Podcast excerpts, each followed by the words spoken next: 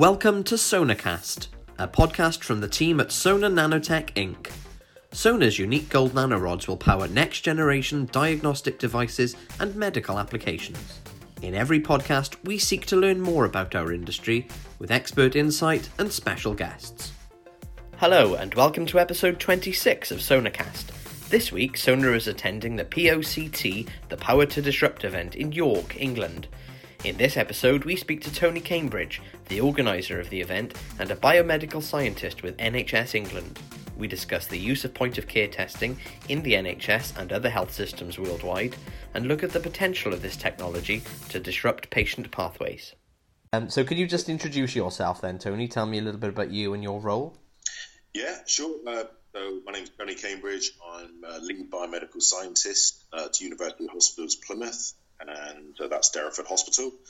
And I've been in uh, pathology for around 22 years now. So I joined as a, a sandwich year student uh, in this laboratory and has you know, sort of progressed over the years through the ranks. And now I'm part of the um, wider pathology management team. So I, I basically look up after, because my background is chemistry and point of care, I look after automated chemistry, so the full automatic, uh, automated robotic track system, the combined reception of our large blood sciences department, which has about 10 different sections in it.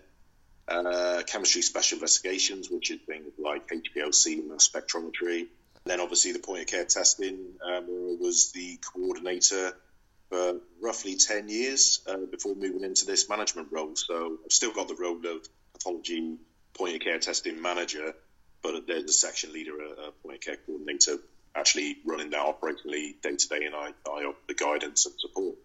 Okay, and you said you set your own company, uh, Thornhill Healthcare Events, up uh, just last year. Tell me a little bit about that. Yeah, well, that was something I wanted to do as part of the role of point of care coordinator. and I was looking more regional in terms of putting on some events with the support of you know the the NHS and the organisation I work for. That seemed to be a little bit restrictive in terms of who would be attending, who would benefit from such a, an event. And I'd been speaking on the circuit, you know, for many years and chairing events uh, that were being put on commercially by other companies. And the model just seemed to be there to take that up to a, a higher level, really, a bit more uh, focused on point of care testing. The networking that I'd done became very uh, useful in terms of knowing people within the commercial sector to sponsor and exhibit at, events. So once I knew that you know it was going to be viable to put on dates and events, um, you know, I then went out to just try and find if delegates were interested in regularly coming to these update days and what type of topics they wanted to cover.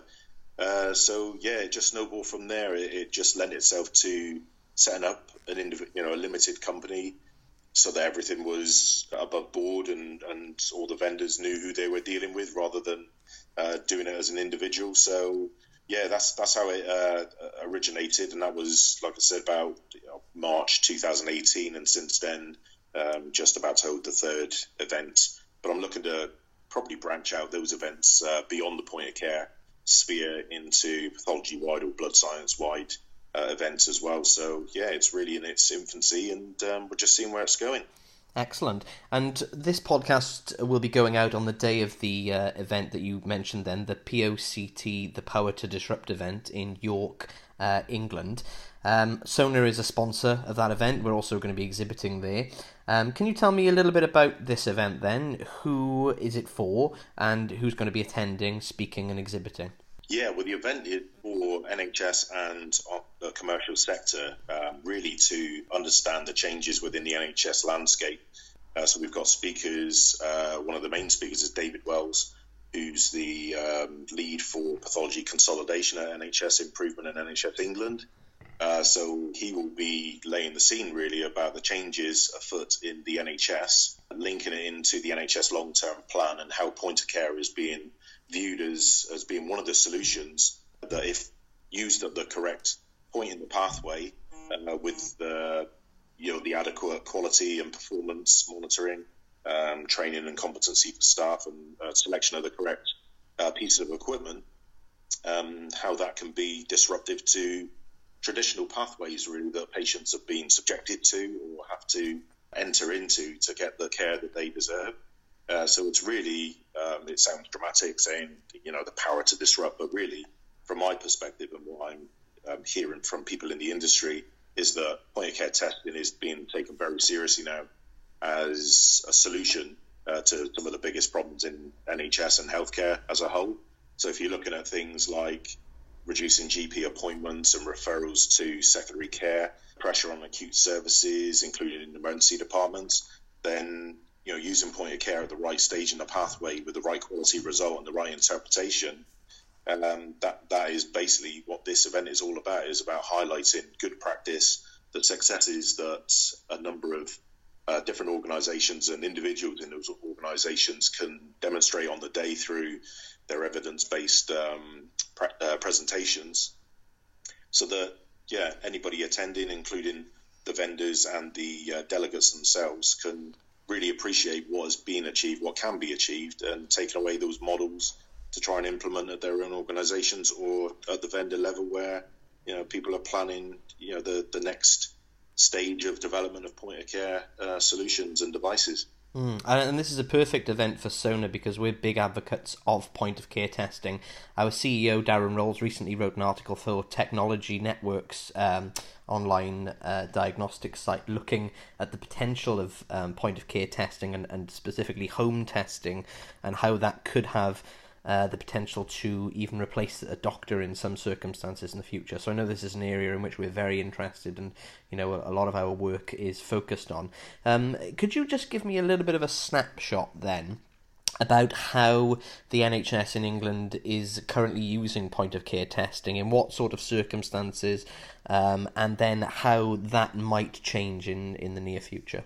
Okay, so to date, point of care testing has really been hospital based uh, with a smattering of sort of community involvement. Really, what we're looking at now is is almost a paradigm shift towards networks, uh, as described under NHS improvement, and especially those pathology networks, uh, taking point of care. Uh, as one of those solutions and trying to integrate that into longer term plans. So there's lots of work being done, particularly in the network in S1, which is Devon and Cornwall, the five trusts there. We've just set up a, a point of care group to put an outline business case together, which is going to describe the 10 year plan, uh, what point of care is currently available. And like I said, it's, it is dotted around uh, with different levels of governance, different levels of uh, buy in from uh, potential adopters.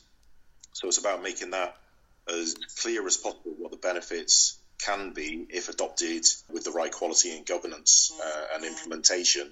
Uh, then you know, trying to take that model and apply it nationally, even inform guidelines uh, at national level. So what you'll find at the moment is the trusts, acute trusts across the the whole of England and into Wales, Scotland, and uh, Northern Ireland, uh, they're all doing something different uh, and to different levels. Uh, the delegates that I get at these events, and I've seen at other events, uh, they're all talking at different stages of that development and you'll you'll find that some services are very well developed and well embedded, and others are really just uh, entering into that journey. So it is a fra- fragmented approach at the moment across the UK. Uh, NHS England and NHS Improvement are helping to define that a little bit better, but it really will come down to evidence based network experiences uh, and sharing those experiences and then getting buy in at the highest level uh, especially on the clinic, clinician sort of side of things, an executive level, uh, so we can actually change the approach to um, you know redesigning pathways and trying to optimize the benefits to the patient. There's lots and lots of chronic conditions out there. The NHS long-term plan describes these, and point of care really does align itself well with patients taking control of their conditions. If they can get clinical support online through portals, telephone and consultations, those sorts of things, then really the benefits of the healthcare system, not just from a financial, but from an efficiency and effectiveness element, you know, it can't be measured really. Sure. And what are some of the um, applications then that point of care testing is being used for? What are some of the conditions that you know are routinely being tested for using this uh, technology at the moment? Well, the, the one most established would be diabetes and healthcare checks. So there'd be all sorts of cardiac checks and uh, um, other, you know, approaches to managing diabetes uh, from the patient perspective. Uh, what we're seeing now is a move into more molecular diagnostics. So we're looking at more um, uh, identification of microorganisms, for instance, sexual health. Uh, we're looking at uh, a lot more cardiac marker usage in evaluating um, patients who, you know, present with symptoms of maybe having a, an MI. And um, it really is expanding out, and we're seeing platforms now being designed to do multiple uh, uh, tests rather than just individual tests. So we're looking at a, a shift towards um, devices that are going to give you a lot of clinical information, or in, with the same sample, or the flexibility to chop and change between tests on the same platform. So those conditions are really the ones that are coming to the fore. And if we can, like flu testing, for instance, is a massive thing in in um, England at the moment. There's lots of adoption of uh, winter, you know, whether you've got winter pressures in NHS organisations every single year.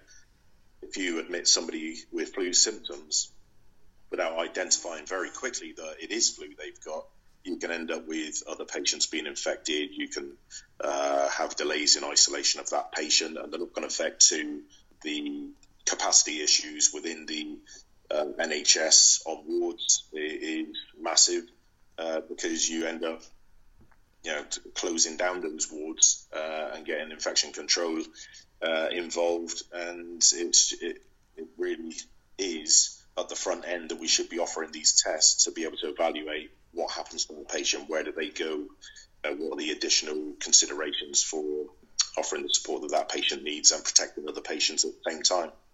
But there, there's a lot of other conditions. You know, we've got out in the community um, undiagnosed uh, viral infections, HIV, for instance, hepatitis C.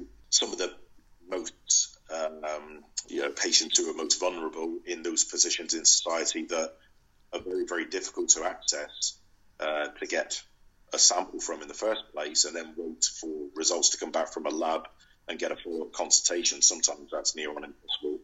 Uh, so you need to have diagnostics, you know, at that point of care. The first time you see somebody is the time that you get the clinical information, make those decisions what that person needs. So yeah, the, it's expanding, and adoption is uh, slowly improving in the UK. I see models across uh, the globe which are a bit more advanced in terms of their approach to point of care adoption, and that's sometimes geographic uh, rather than a belief in the uh, you know the point of care solutions themselves and the uh, technology behind it. And is there is there a, a country or a system that you think is doing particularly well? And could you describe maybe what they're doing that perhaps the UK and other countries could learn from? Well, I think in terms of the UK, we think of ourselves as being quite, you know, the cities are quite close together. There are some very uh, remote geographic sort of regions, but if you look at Australia, for instance, where services are being uh, offered across hundreds and hundreds of miles from one hub, you know, people in very remote locations which only have maybe a Wi-Fi connection uh, can get their results, you know, test themselves or be tested by a medic or a clinician those results can go into a nationwide database and be reviewed by clinicians back at a hub.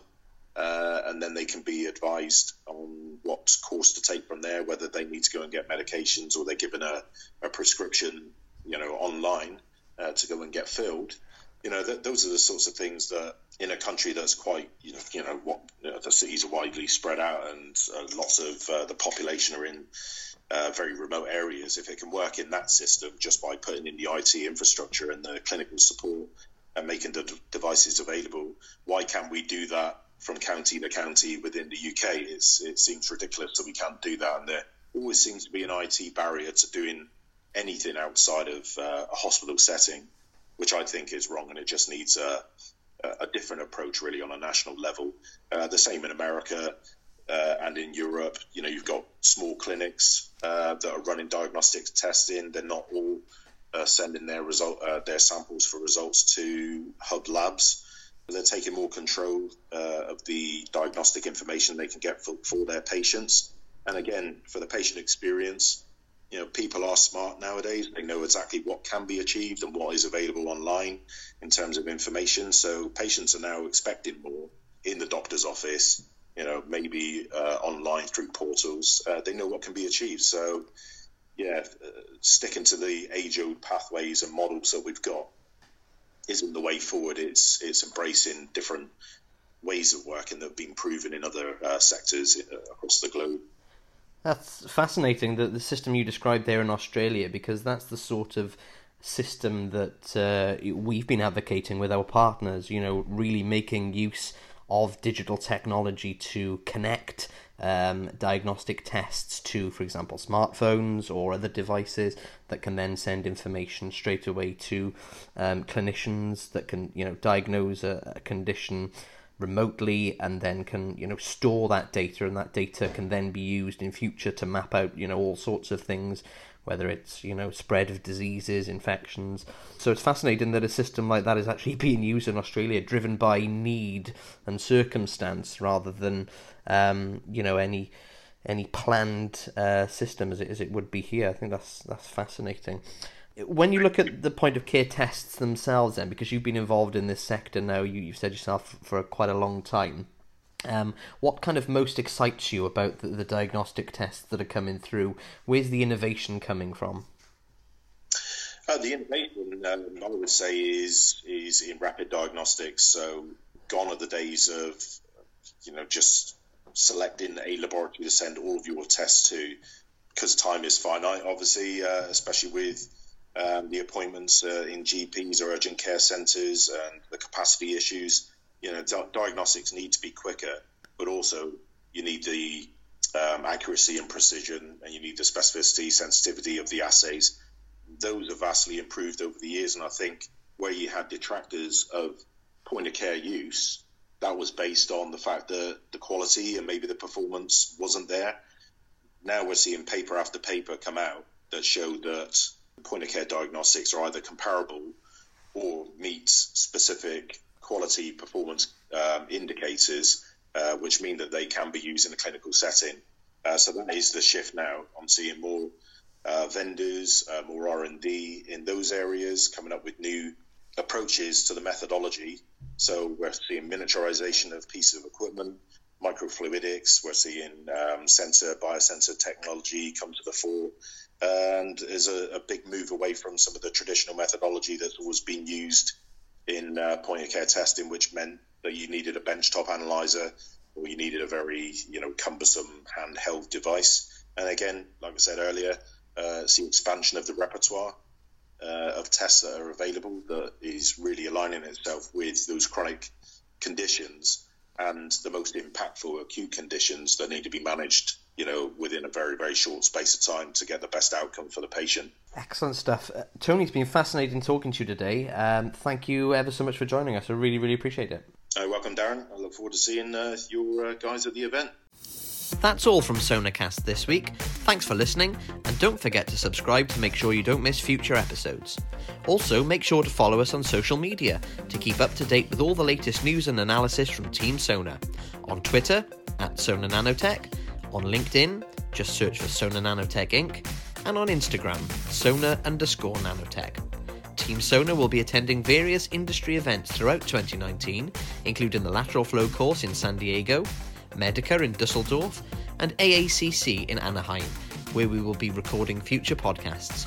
If you'd like to be one of our special guests, get in touch with us through any of our social media channels also, we would love to get your feedback on Sonacast, so please get in touch to let us know what you think or if you have any ideas for future guests or content.